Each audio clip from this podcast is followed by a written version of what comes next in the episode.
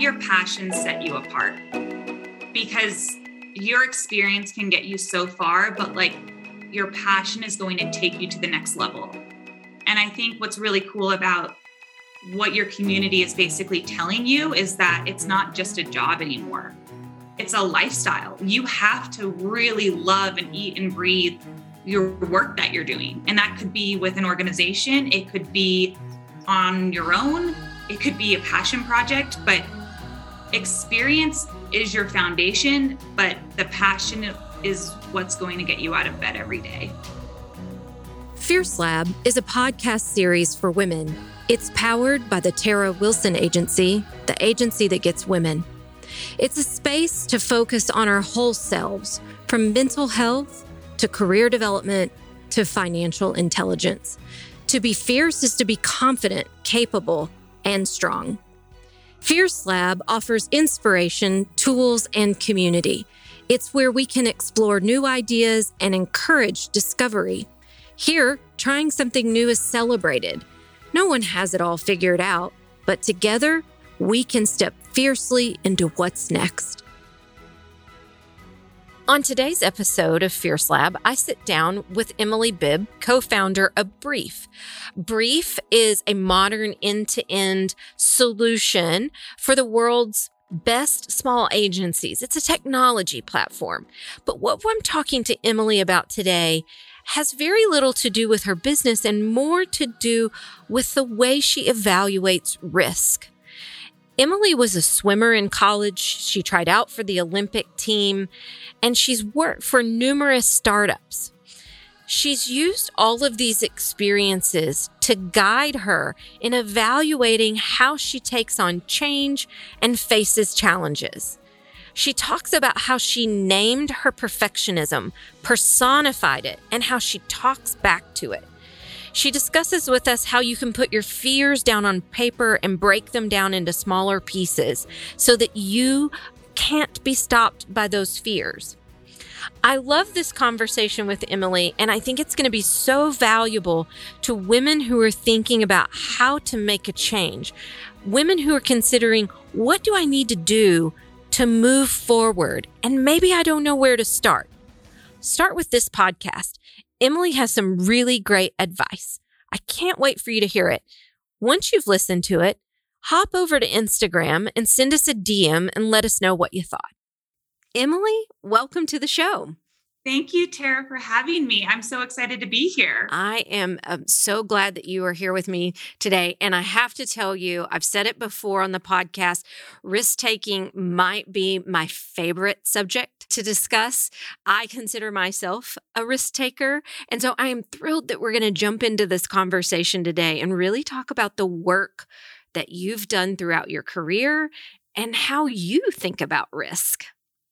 Yeah, and I agree. And how how to you know approach risk in a way that's not so scary, mm-hmm. like in mm-hmm. a way that we can kind of make it manageable step by step and kind of help it lead us to our ultimate like dreams. Absolutely. You make a very good point. We're going to go through some step by step things that women can do, some actions that they can take when they think about risk. And sometimes it's really hard to quantify how someone thinks about risk. So I'm really excited to dig into specifically your thought process around it, Emily. So, should we get started?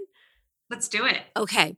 So, for our listeners that don't know you and aren't familiar with you and your work at Brief, let's just kind of give them a bit of an overview of who you are and your background. Yes. So, I'm Emily, the co founder of Brief, and we are the world's first agency marketplace.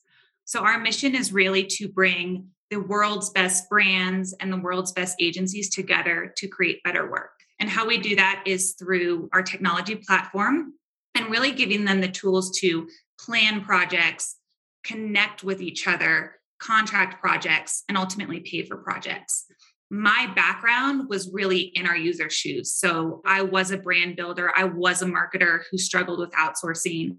I was also on the agency side and really struggled with how do we get more business? How do we meet the brands and get our foot into the door? How do we make the RFP and pitch process not so painful? And so that's really what we're building at Brief. And what again was the inspiration was being a marketer at small startups, being on the agency side um, in New York City, and really seeing this opportunity that if I'm struggling with this connection and I'm struggling with this you know, way to find the best partners, other people are too. Mm-hmm. And we're going to get into more about Brief and this jump that you made. But I love that you pointed out that you have been agency side, you've been client side. Some of those big brands that you've worked for include Pop Sugar and Swell. And we're going to talk about what that has been like for you. And again, through this lens of risk. But I want to take a step back. I think one of the many things that makes you interesting and a compelling guest to chat with is you were a college swimmer very competitive. So you kind of made some bold steps even at a much earlier age than your career when thinking about swimming in college and where you were swimming. So let's catch our listeners up to what I know about that and in that time in your life. Yes.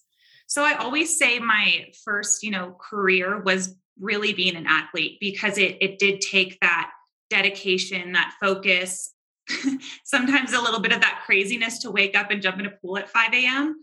But that really was, you know, a lot, a big part of my life before becoming an entrepreneur and really stepping into the professional world.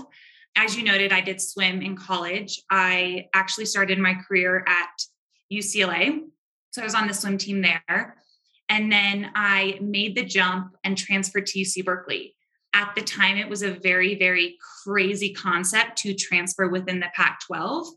But I really had this kind of gut feeling of, you know, I really see an opportunity to swim under the Olympic coach. I'm really kind of vibing with the program and I need to take that leap, even though it was something that no one was considering that I kind of was a little shamed for at first, but that was kind of my professional journey. And I, I went to, to Cal Berkeley. I was fortunate enough to swim with an amazing team under a great coach. We won a few NCAA titles, and I also tried out for the Olympic team. So, amazing career there. And one thing, as I was reflecting, you know, ahead of this podcast, is that's actually where I, I technically got my like professional start because during that time I was also writing, I started publishing my work to the internet via the blog. And it really was this kind of thing where I was, I could swim and go to practice, but then I can kind of share my stories and experiences through the web with community of other female athletes who were into the same thing. Yeah. I want to talk about you transferring from schools in the Pac 12 because you make a very valid point. When you made this decision it was not common to do it. Now, a lot of athletes talk about the transfer portal, and we hear a lot about it, especially like in football here in Texas. That's what I hear a lot about. But this wasn't common. And, and so that was a, a risk, right? You said you were sh- kind of shamed for doing it. I'm sure like there's probably placement concerns in swimming. I mean, yeah, the, I mean, the whole to your point, kind of the whole. A lot of the rules have changed. I mean, even now, uh, college athletes can become sponsored and paid. So it was a different world back then. But I think to go back to your point, I almost kind of woke up one day and I was like, I have a limited, finite amount of time to take advantage of the rest of my swimming career. And it was almost that fear of like, if I don't do it, if I don't take full advantage of it, will I regret this later in life? That's kind of where it started from. And I then kind of started exploring okay, would I go out of state? Would I, you know, go swim for a school on the East Coast? What would it look like if I reapproached Cal Berkeley? Because we had been talking, you know, before I made the decision to go, to go to UCLA. But it was really rooted in the idea that I have a finite amount of time as an athlete, especially in college. And if I don't do this, will I regret it later on in life? Mm-hmm. That think- was this. I think that's a really good nugget for women to take away when they're evaluating should they make a change? Should they step out of what they know in their comfort zone and do something that they perceive as a risk? what I'm hearing you say is consider how you might feel down the line. Is do you feel like you would regret not stepping out and trying that? And I think that's a really valuable point. Because I think sometimes that regret could almost be even more painful than the failure mm. if it did mm. happen. Ooh, I like that. I like knowing that you are thinking about because we do, we consider risk and we think about most people calculate what the failure rate could be and weighing that against the regret of not knowing, having not tried. I can't because I I'm a risk taker, so I can't imagine going through life saying, "Well, I wish I'd done that," and wondering if something would have worked out. So that's really good. I want to know, do you think that your ability to be on the edge of the unknown and be comfortable with uncomfortableness, do you think this is a product of nature or nurture? Gosh, probably a little bit of both. I definitely think I was fortunate to have parents who were kind of like, just go for it, make the most of it, live up to your potential. So it was that. But I also, I also think it's kind of how I've always been really reflecting back. I've always had that like entrepreneurial spirit. I but you know started my first business which was like a fruit stand in my front yard selling stuff at like the age of 5. Like part of it was in me, but then I think part of it came through mentors in my life, came through my parents, came through my coach that kind of honed in it's okay to just push it and see what happens. We're here for you and we can guide you through it. It's okay to just push it and see what happens. That's really good. That's good. So, in the context of you building your career, like you said, you've kind of had this uh, entrepreneurial spirit even as a child, but you didn't just step out and become an entrepreneur from the beginning. I mean, you've had a, a pretty storied career path as well. So let's talk about some of those bold steps that you took in your career. Like you left college, you graduated college, and what'd you do? So, my very first job outside of college, I was an editorial assistant at Pop Sugar. And how I got that job, again, like I said, I was I was kind of like OG blogger before even Instagram, writing a lot. And Pop Sugar was a blog at the time that I followed, I really admired, and saw that they were hiring, sent through my portfolio and and kind of jumped in in there you know, quickly as digital evolved, I, you know, took a different path. I was kind of like, oh, wow, it's writing's great, but so is promoting your stories. I then went over to VSCO, which is a photography editing app. If you actually Google VSCO girl, it's that viral trend meme. I was pretty much the first VSCO girl. And I learned a lot there. Again, startup, scrappy, great community. And I still had this inkling to go to New York. And so that's really that big kind of like risk in my career where I was like, San Francisco is great, the tech industry is great, but I, I want to live out that New York experience. So before we hop into that big move across the country, which could feel like a risk, let's talk about the fact that you chose to go to work for a couple of essentially unknowns, right? And instead of I'm going to go work for a consumer packaged goods company or I'm going to take go work somewhere that is known. You chose the unknown. What do you think's behind that and how did you kind of evaluate like these types of opportunities? So I think at the time I didn't consider them unknowns because I was genuine users of the products. I was a viewer of, of their work. I would go in every morning with my coffee. I would read their website, see what they were talking about. So I was genuinely invested from the outside before I took the risk to go on the inside and work for them. Same with with VSCO. I again was fascinated with the blogging and photography and how to edit your photos and they were building those tools very early on. I was a user, kind of stumbled upon upon their kind of job site and applied. So it didn't feel like a risk because I had I had already been bought in before working with them. Mm-hmm. So I think there's something valuable to point out here that it's you were following a passion and an interest.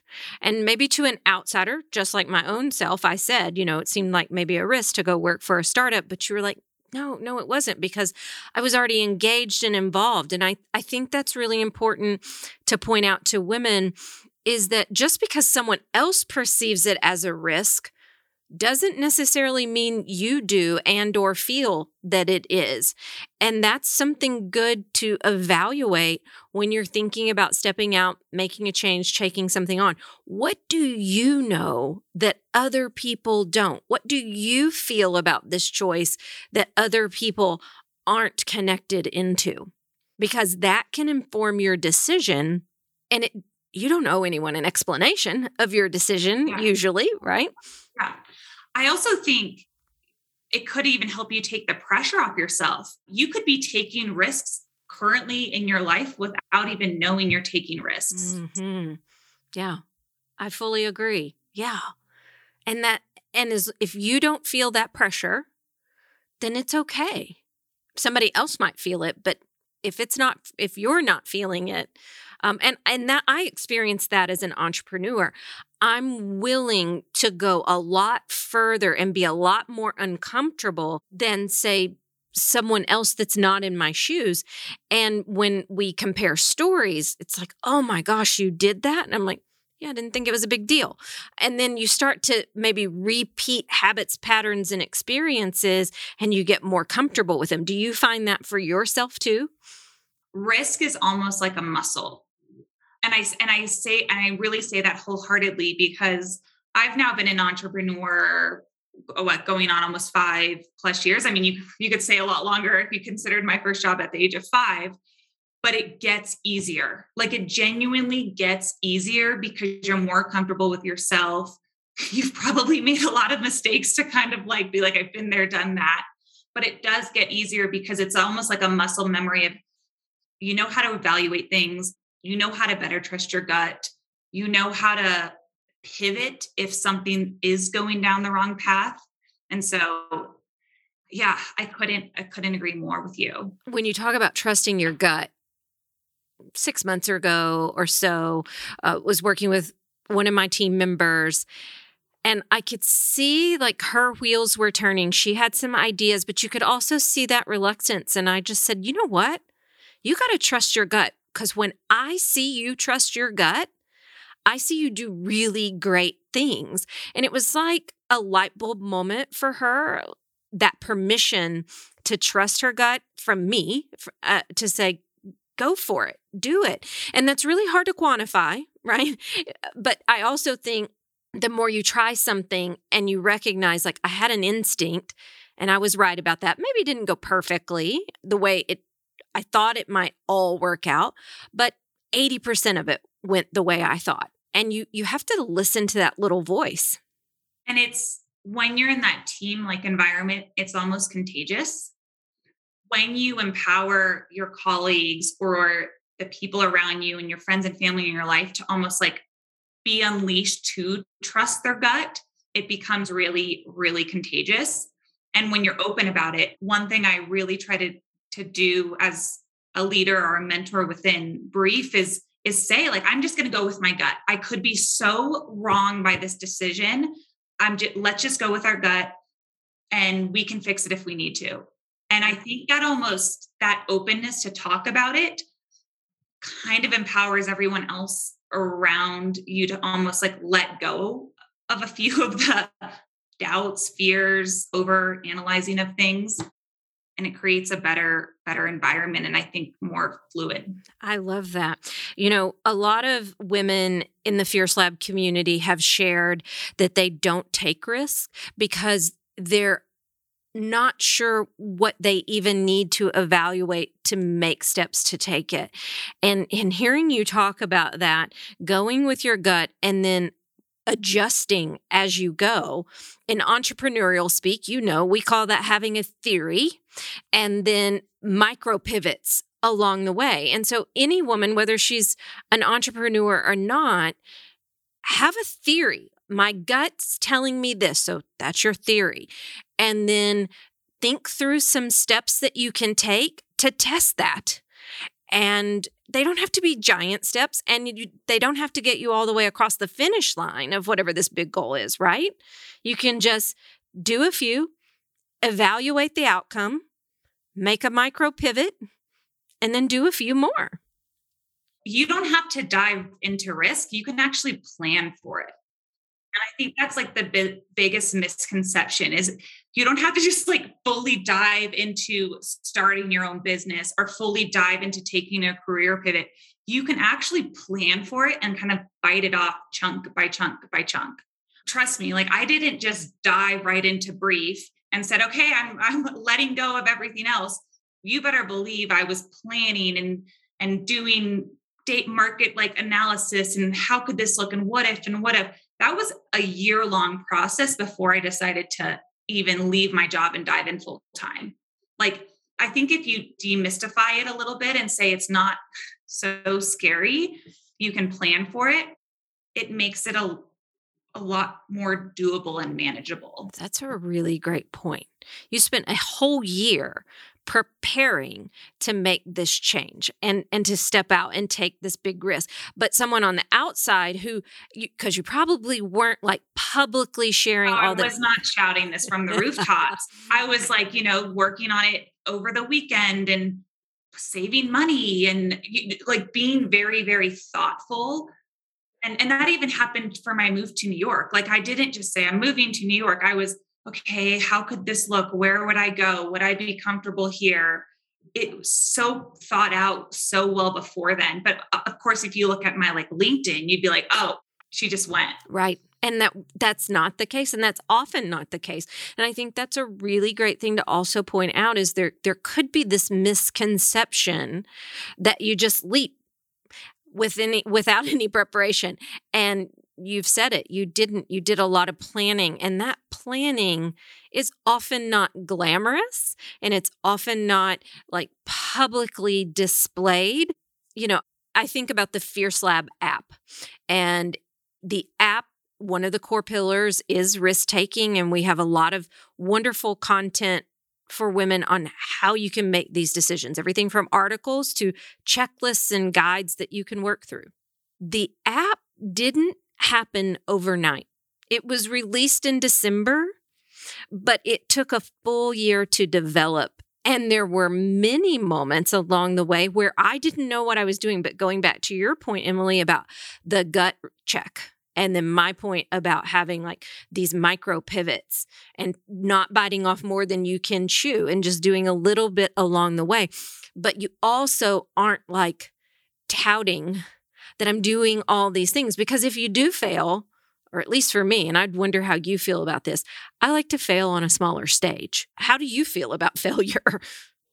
Yeah, I, I think, of course, I, I was not going to just like dive right in and make it publicly. Like, you got to test the waters a little bit. And I think to that point, unglamorous or not, like risk doesn't happen in a silo either. Like, you're not just building by yourself I would hope, and this is what I've done, is I was asking around, hey, okay, what do you think of this idea? Are you also having like struggles with outsourcing? Or hey, like you're still at the agency, like, would it be really helpful if you had the tools for payments and contracts? You're asking around that you're asking your family, hey, like, am I crazy for even having this idea and doing it? And what what would it take? So it's it's unglamorous, but it's not alone and you're right it's on a smaller stage because that being said it's not like i just launched brief and thousands of brands started using us. Oh my gosh that's no you i started even like probably i was like knocking on the doors in the WeWork and just say hey like do you guys need an agency? Oh yeah okay let me t- talk to me. Come come come into my office. That's how it happened. So it was very very slow and that oftentimes a little bit frustrating but got me there so let's talk a little bit about Brief and why you started it and how did you evaluate that risk for yourself? So you've shared a bit about that you were in the, your users' shoes in that you needed agency support while you were on the corporate side. How did you identify beyond you knew you were experiencing it? Let's how did you identify that other people might need it too? Yeah So, from like a very top line level, what Brief has done is brought the agency online. And that was, you know, if you really think about it, one of the last, I would say, like segments within the workplace that hadn't been brought online.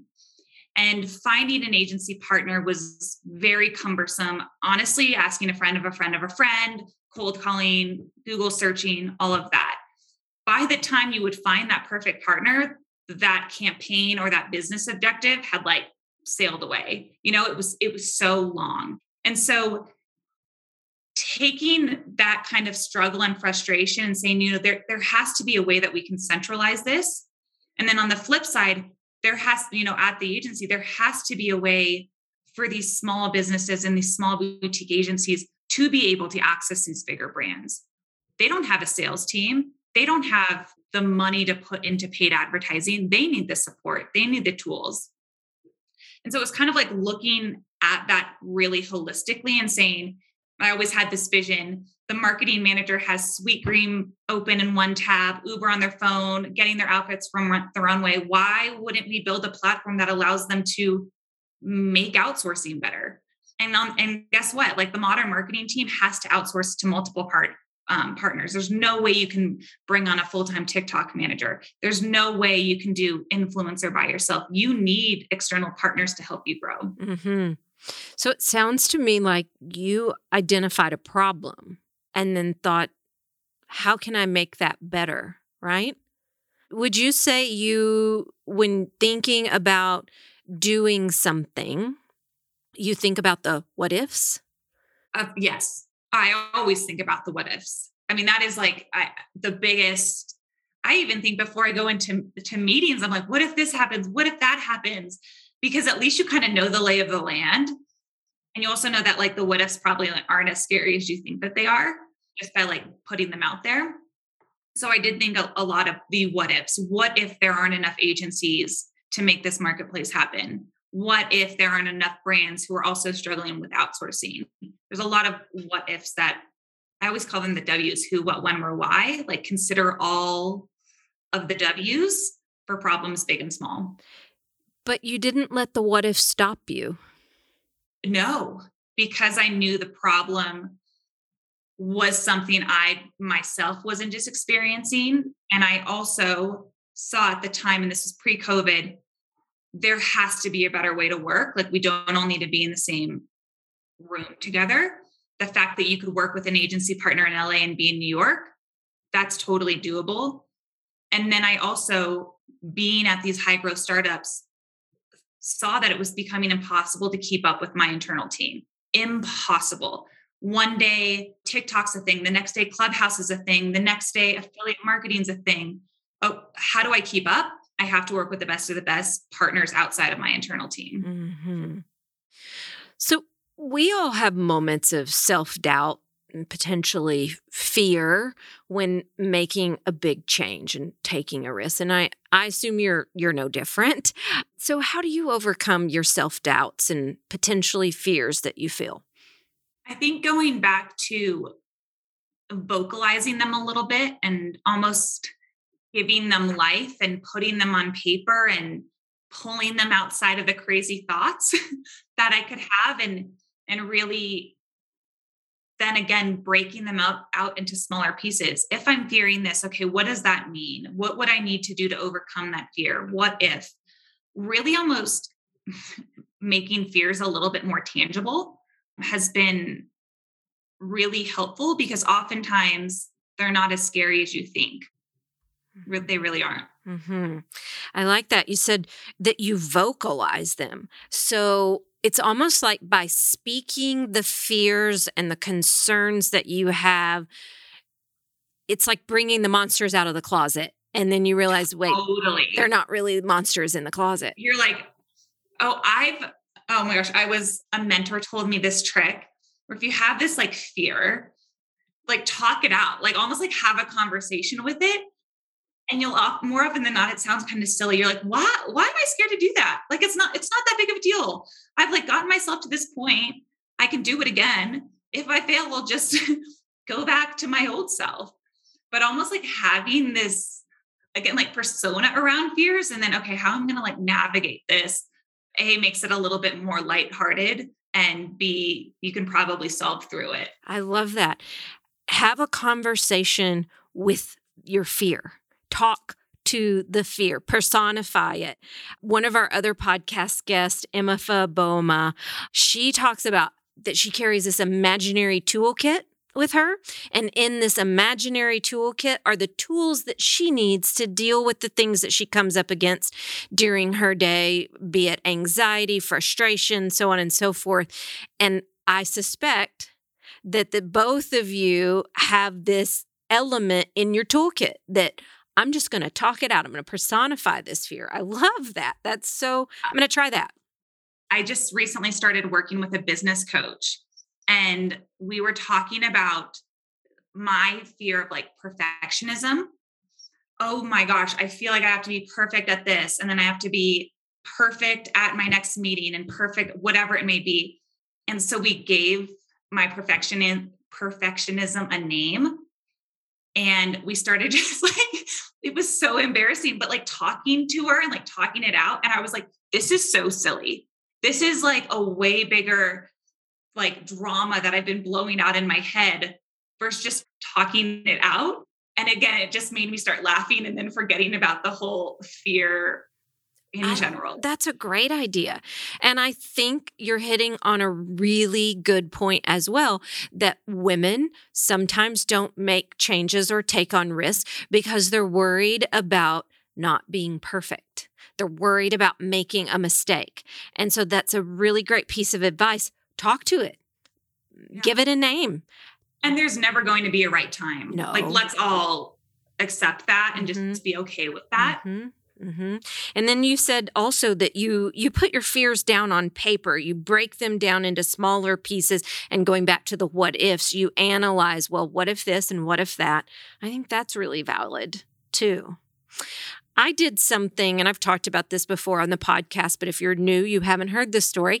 I was struggling with a lot of self doubt, a lot of comparison, and it was really holding me back from setting out and accomplishing the things that I really wanted in my life. And so I took post it notes and I wrote out all the reasons that in my head I was saying I couldn't do these things and the, the self doubt that was holding me back. Then I went back through these 10 to 12 post it notes and I rewrote them to be more affirming, to be more as if I could do those things. And so, you know, one might be, well, so and so already has that space shored up. So that's why it'll never work out for me. You know, they already hold this position in the marketplace. And the rewrite was wait, there's room for all of us. There's this abundance mentality, and there's room for all of us to be successful. My voice should be heard too. So the rewrite really helped me, but I took it a step further and the the limiting beliefs that on the first set of post-it notes, I put them in a brass urn and I lit them on fire. I burned oh, them. You're you're amazing. That is Thanks.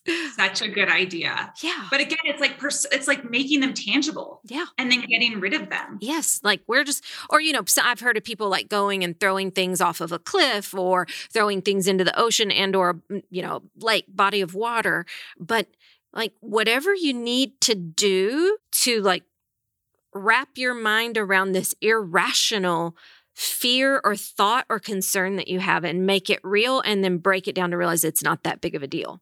That's what I'm hearing you talk about. Exactly. Mm-hmm. And 99% of the time, it's probably not that big of a deal. Mm-hmm. Do you see limiting beliefs coming up like like i know you're part of the hiring practices at brief and and you guys are growing exponentially and so i assume that you're seeing female job seekers and are you noticing some of them do or don't have some limiting beliefs while they're looking for new opportunities oh that's a great question i don't think i i notice like specific trends in that in that way, but I definitely can tell the go getters versus those who might not be as bought in to the process or as bought into what we're building.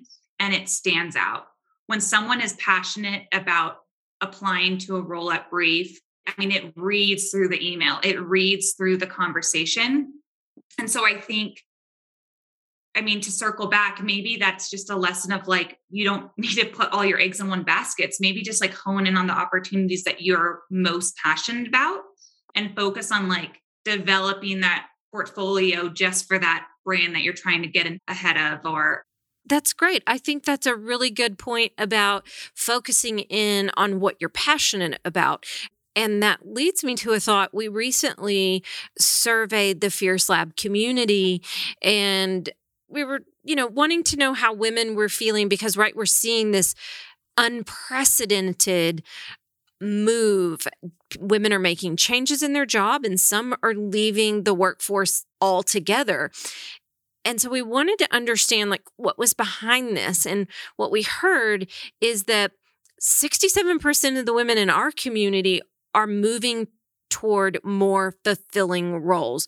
And one of the words that they used was their passion. And what I heard you say is that showing that passion when you're applying for a role as someone that's responsible for being part of the hiring process, that speaks volumes, right?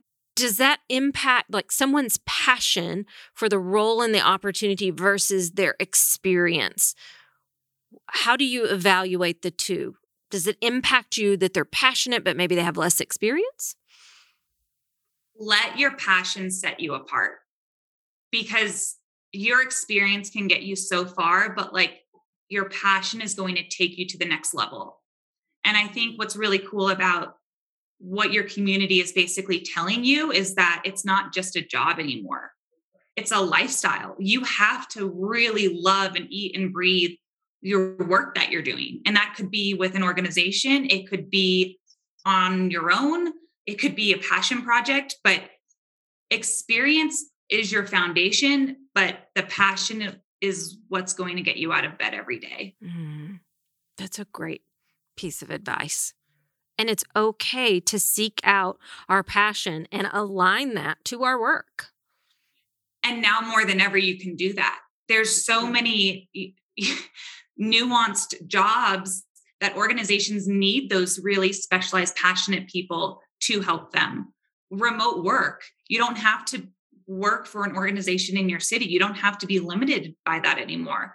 You could find a brand in it internationally. You can you can kind of find partners all over the place. I think that's been a really beautiful thing that's come out of the pandemic. Mm-hmm. And the flip side is those of us that are entrepreneurs and own our own business and we're looking for talent, we can now recruit from all over, you know? I love that. I do too. been one of the coolest things and have perspectives from all different parts of the country. At Brief, we actually just hired our first global employee. And I'm like, that is so cool that everyone can come to the table and share what they've kind of experienced, both in a big city, both not. That's probably one of my favorite things about remote work. Mm-hmm. Yeah. The barriers to entry have been lowered significantly. Mm-hmm. When we were preparing for this interview, you mentioned that you're a strong believer in radical transparency, and I loved our discussion around that. So, would you share for me what that means for you and how that applies in your world? Yes. For me, radical transparency is this concept of building a business where the communications and expectations are very, very clearly outlined. And that doesn't just come from an internal perspective where, you know, all colleagues kind of know what they have to do to get the job done, but it also comes from a brand perspective, being really clear about who you are as a brand, who you are as a team, what are your values. I think that transparency is is the way of the future. I think it's needed in kind of a remote first lifestyle and I think it really touches everything from leadership processes all the way down to kind of how you're portraying yourself as a brand. Mm-hmm. Yeah. And I think it's important to acknowledge the fact that this concept of radical transparency has really evolved in the last 24 months. many businesses are starting to think about how they're showing up in the world and how they're showing up for their employees. And you make a really great point that if there's not clear, concise communication, expectations, and standards, it's hard to know the direction that you're moving and the direction you expect others to move in. And I, I think that is something to consider when you're thinking about making a change and not just a career change, but just a change in general. Like, what are your expectations around it? And as you're moving toward this change that you're making, do you know what's on the receiving end as well from an expectation perspective?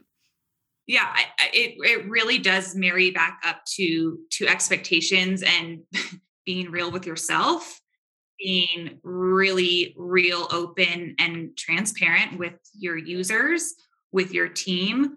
I can't imagine a future where you could be successful and not be doing that especially if you're not sitting in the same room with your colleagues. You have to be open about everything so nothing gets lost in in kind of translation. Mm-hmm. There's a lot of discussion, especially in the world of entrepreneurship, regarding forward thinking, future casting, you know, the what's next. How can women spot forward opportunities? Because I think that's also an element of change and risk taking is being able to see forward. So for you, what are your tips and advice around that? I think it's being a little bit more in touch with your intuition. And what I mean by that is it's very, very, very easy to kind of be an autopilot sometimes. Like we're all we're all guilty of that. And it, it, you know, you can go on your Instagram feed and you can just keep scrolling, scrolling, scrolling, or you have the notification that tells you what's next. But being really intuitive on kind of what are the daily like struggles in my life that keep coming up? What am I hearing kind of below the obvious message? What are those trends?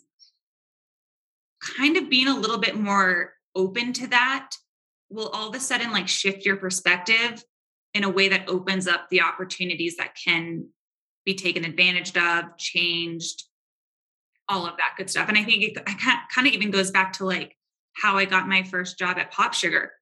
I was on the site constantly, and one day I kind of was like, "Oh, career is interesting let me just go check that out. And that was just, you know, again, just not scrolling through the obvious. I kind of just took a little path to get curious. Mm-hmm. Get curious.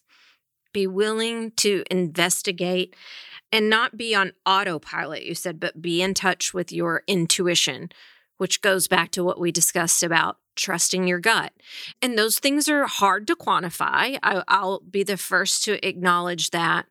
I would add to what you've said that when you're thinking about future opportunities and you are wondering what's next, but you you don't have the answer. I mean, I certainly don't, and I just try and stay open to new ideas, and I try and it does go back to the the intuition, but just being open to what might come to me, and you'll feel it. It'll be a flash, and and you're like, that's an idea or that's a possibility or an opportunity and just jotting it down. Doesn't mean you have to have all the answers around it right then and you're not necessarily certain how it's going to layer in but listening to that and being open to hearing it.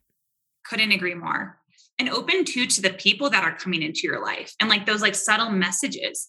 Sometimes you know you're like i have my network i have my community but take that one coffee with with, with kind of the more random i guess opportunity and you don't know where that could go. I'm not saying you have to take everything, but being a little bit like, oh, that's interesting. Maybe I'll learn from that.